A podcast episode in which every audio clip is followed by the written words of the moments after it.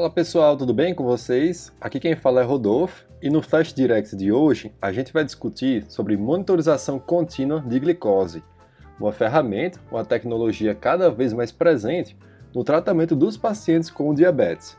Mas por definição, o que seria essa monitorização contínua? São aparelhos capazes de realizar a leitura da glicose intersticial através de um sensor que ele fica implantado no tecido subcutâneo do paciente que pode estar na região do abdômen ou mais comum no braço, na região do deltoide.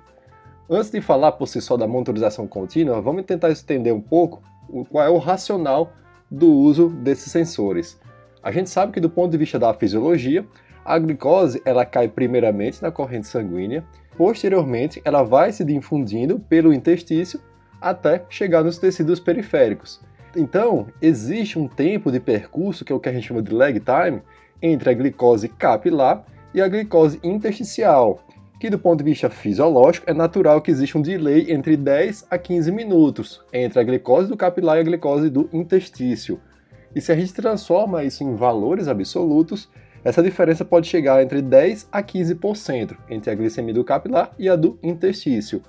Mas que esses valores eles podem ser diferentes em algumas situações, por exemplo, no período pós-prandial ou em situações de exercício físico. Mas quais são as principais indicações para você fazer a monitorização contínua da glicose?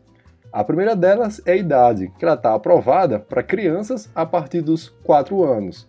A segunda indicação aqui é para paciente com diabetes tipo 1, principalmente se ele tem complicações graves, como hipoglicemias graves, hipoglicemias assintomáticas, uma grande variabilidade glicêmica.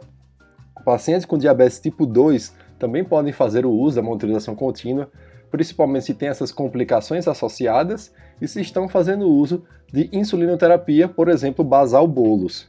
E por fim, também está aprovado para uso nas gestantes, desde que elas também façam associado as aferições por glicemia capilar, tendo em vista que nessa população o padrão ouro de aferição ainda são as glicemias capilares. Quais são as principais vantagens de você fazer essa monitorização contínua? Bem, a primeira delas aqui é que, principalmente esses aparelhos mais novos no mercado, eles têm um MARD muito baixo. O que seria esse MARD? Ele é um parâmetro que avalia a disparidade, a discrepância entre a glicose intersticial e a glicose do capilar. Ou seja, quanto menor essa disparidade, menor é o MARD do aparelho.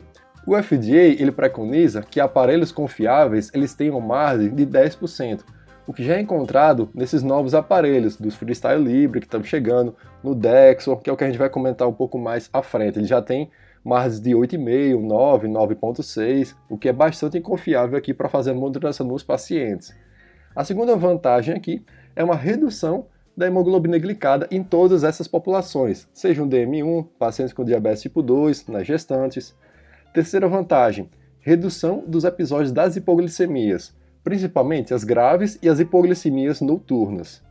Esses pacientes também têm redução das crises hiperglicêmicas, como cetoacidose, estado hiperosmolar, menor frequência de internação dos pacientes por descompensação do diabetes, e nas pacientes com diabetes tipo 1 que estão gestantes, você tem uma redução de taxa de hipoglicemia neonatal. E por fim, a gente percebe um aumento na satisfação dos pacientes que estão fazendo a monitorização contínua, tendo em vista que eles precisam se picar menos, fazer menos glicemias capilares, então você aumenta a adesão aqui no tratamento, ok? Quais são os principais tipos no mercado? Basicamente temos dois tipos, a monitorização de forma intermitente, que o maior exemplo aqui é o Freestyle Libre, ele foi lançado aqui no mercado em 2014, chegou no Brasil em 2016. Ele é um aparelho que não precisa de calibração com a glicemia capilar, os primeiros aparelhos do Freestyle Libre 1, infelizmente eles não têm sensor para alarme de hipoglicemia ou hiperglicemia, e eles ainda não têm é, integração com as bombas de insulina. Aqui no Brasil tá para chegar esse ano, em 2023, o Freestyle Libre 2, e já temos no mercado europeu o Libre versão 3, que é a versão mais recente, que o sensor é muito pequeno, é do tamanho de uma moeda de 5 centavos, ele já tem conexão via Bluetooth com os smartphones. Você não precisa mais escanear para saber a glicose intersticial do paciente, porque o sensor ele, automaticamente ele já se conecta via Bluetooth, via sistema NFC com o smartphone do paciente. Aqui no Brasil, infelizmente, ele ainda não é comercializado. E o outro tipo de monitorização é o real time, né, que eles já têm a leitura automática desde as primeiras versões, acoplado com a bomba de insulina, mas que as versões anteriores ainda precisam de calibração. Os principais exemplos aqui do, da monitorização real-time são o Inlight da Meditronic, tem o Dexon, que é da própria empresa Dexcom, e o Eversense, mas que são aparelhos que não estão disponibilizados para comércio no Brasil. Mas falando aqui especialmente do Libre, o que seria esse aparelho? Basicamente aqui nós temos duas pecinhas. A primeira delas, como a gente já comentou, é o próprio sensor, que é ele que fica acoplado na pele do paciente, no intestício, uma profundidade aproximadamente de 5 milímetros, e que ele fica verificando a glicose intersticial minuto a minuto. E aí ele vai transferindo ou para o leitor quando você escaneia, ou então para o seu smartphone, principalmente nessa última versão do Libre 3. Lembrando que os sensores estão cada vez menores, sobretudo nessa última versão já comercializada no mercado europeu. E além do sensor, você tem o scanner ou o leitor propriamente dito, que ele recebe essas glicoses intersticiais, esses valores oriundos do sensor, ele armazena, ele tem a capacidade de um recordatório até três meses para trás para o paciente, então você pode ter essa, esse histórico de até 90 dias, e além disso, ele tem outras ferramentas que você pode lançar mão dele. Por exemplo, a seta de tendência da glicose intersticial, se ela está estável ao longo do dia do paciente, se a glicose, à medida que ele verificou naquele momento, seja escaneando ou através do smartphone, se ela está aumentando de forma gradual ou se está tendo um aumento muito acentuado, muito rápido, acima de 2 mg por decilitro por minuto, ou se essa seta de tendência, essa glicose intersticial, ela está reduzindo de forma gradual ou está tendo uma queda muito acentuada, quando você tem uma queda acima de 2 mg por decilitro por minuto. Outro parâmetro que você também pode avaliar pelo Libre é o tempo no alvo do paciente. Qual é essa frequência de tempo no alvo? Será que ela está adequada, acima de 70%? Será que você tem um tempo acima do alvo muito alto, uma taxa de hipoglicemia, ou seja, um tempo abaixo do alvo muito alto? Então você consegue ter essa estimativa aqui, a frequência dessas aferições de tempo no alvo, tempo acima do alvo e tempo abaixo do alvo. Outro parâmetro, média da glicose, seja diária, nos últimos 7 dias, nos últimos 14 dias. Então, é outra ferramenta importante. Você tem como aferir uma estimativa da hemoglobina glicada desse paciente nos últimos 7, 14 dias, também que é muito interessante. Inclusive, tem alguns autores internacionais que falam que esses aparelhos são tão precisos que eles até acabam substituindo a própria hemoglobina glicada sérica do paciente. Tem autor que diz que nem recomenda mais o paciente ficar fazendo hemoglobina glicada do sangue, tendo em vista que você já tem esse valor confiável pelo aparelho do Libre. Outro parâmetro aqui são os padrões diários dessas glicoses intersticiais ao longo das 24 horas, pela manhã, no período vespertino, noturno, como é que está se comportando na madrugada, para você fazer os ajustes das insulinas. E por último, o número de escaneamentos que o paciente está fazendo, principalmente nessas versões anteriores se, você tá, se ele está escaneando de forma adequada, tem pouco escaneamento, se ele está escaneando muitas vezes. Lembrando que quanto mais o paciente vai escaneando ao longo do dia, melhor é a adesão, melhor é o controle glicêmico, você vai saber como mexer nessas doses das insulinas. Falando um pouquinho especialmente sobre essas métricas, esses controles glicêmicos nos pacientes que estão fazendo uso do Libre. Quais são os valores recomendados? Para pacientes de diabetes tipo 1 ou diabetes tipo 2, o tempo no alvo, ou seja, uma glicose entre 70 e 180, o recomendado é que esteja superior a 70%. Um tempo abaixo do alvo, ou, ou seja, com hipoglicemias, as glicoses abaixo de 70, o recomendado é inferior a 5%, ok?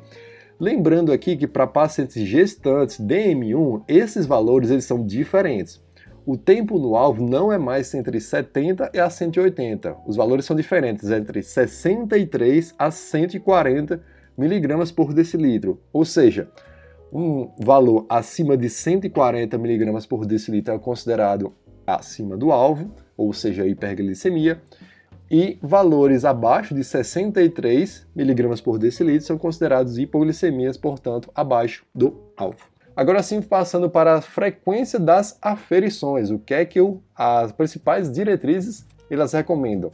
é que você tem um tempo de escaneamento, uma frequência de escaneamento, pelo menos de 8 em 8 horas, ou seja, 3 vezes ao dia. Mas é claro que, volto a frisar, quanto mais o paciente vai escaneando ao longo do dia, melhor é a adesão e o controle glicêmico. Existem alguns fatores que podem interferir na aferição e nos valores da glicose intersticial. Algumas medicações aqui, por exemplo, o paracetamol, quando doses elevadas, acima de 4 gramas, pode provocar uma falsa elevação da glicose intersticial. Outra medicação aqui é a vitamina C, que quando em doses diárias acima de 500 miligramas, também pode provocar uma falsa elevação. Pacientes hematológicos que estão fazendo uso da hidroxiureia também podem ter uma falsa elevação. Pacientes que estão ingerindo álcool, esses valores também podem estar falsamente elevados. E por fim, pacientes que se expõem a temperaturas elevadas. Ele foi para a praia, passou muito tempo debaixo do sol, ou foi para a sauna, ficou muito tempo lá. Essas glicoses intersticiais podem não ser confiáveis. Então, todas essas situações é importante você também fazer a aferição através de glicemias capilares para tomadas de condutas, tudo bem? Duração do Libre. O sensor ele dura aproximadamente 14 dias, então você precisa fazer a troca desse sensor que fica acoplado na pele de duas em duas semanas. Rodolfo, quais são os valores do, do Libre? Bom, lá no mercado europeu, no mercado americano, o kit ele tem um valor de aproximadamente 50 dólares o que equivale aqui no Brasil, você pode encontrar nas principais redes de farmácias, o kit inicial leitor com sensor, aproximadamente 560 reais. Esse valor ele dura para aproximadamente duas semanas, tá? E aí você precisa fazer a troca do sensor, como a gente falou, de duas em duas semanas. Então o sensor ele também vende separadamente um valor aproximado aí, pessoal, de 280 reais. É claro que isso vai variar para cada rede de farmácia. É, Existem alguns fatores aqui, algumas dúvidas que podem gerar nos pacientes que estão fazendo uso. A primeira delas é: pode tomar banho normalmente, se molhar debaixo do chuveiro com o sensor? Será que vai estragar, vai prejudicar a leitura? Pode nadar na piscina, na praia, tem algum problema? Ou praticar exercício físico? E a resposta é sim. Não tem nenhum problema de você se expor, né, expor o sensor nesses tipos de situações que o fabricante ele recomenda e ele fala que pode fazer a leitura normalmente, isso não vai danificar o aparelho. Lembrando que você pode nadar até um metro de profundidade, tá pessoal? Essa é a recomendação pelo fabricante. E aqui, por fim, mas não menos importante, eu trouxe algumas situações que também são importantes a gente fazer a glicemia capilar paralela à glicose intersticial. A primeira delas é se você tem uma glicose intersticial que mostra uma seta de tendência muito alta ou muito baixa, ou seja, uma hipoglicemia ou uma hiperglicemia acentuada. Então é importante nesse momento também você fazer a aferição da glicemia capilar para saber se está batendo com a, com a glicose intersticial. E a outra situação é quando você tem uma discordância entre sintomas do paciente e a glicose intersticial. Por exemplo, o paciente está com sintoma de hipoglicemia, ele verificou na glicose intersticial e deu um valor de 80, 90 miligramas por decilitro. Esse valor pode não ser confiável, então também é importante nessas situações você fazer a glicose capilar para tomar alguma conduta no momento, tá, pessoal? De correção. Então, esse aqui foi um breve resumo que a gente fez sobre monitorização contínua da glicose. Qualquer dúvida, manda para a gente no Endo Direct. Avalie nossa plataforma de streaming, dá 5 estrelas lá na sua principal plataforma e para quem não segue a gente no Instagram, EndoDirect, tem muito conteúdo de endocrinologia geral legal para vocês lá, tudo bem? Espero que vocês tenham gostado desse episódio de Flash Direct e até a próxima. Valeu, pessoal!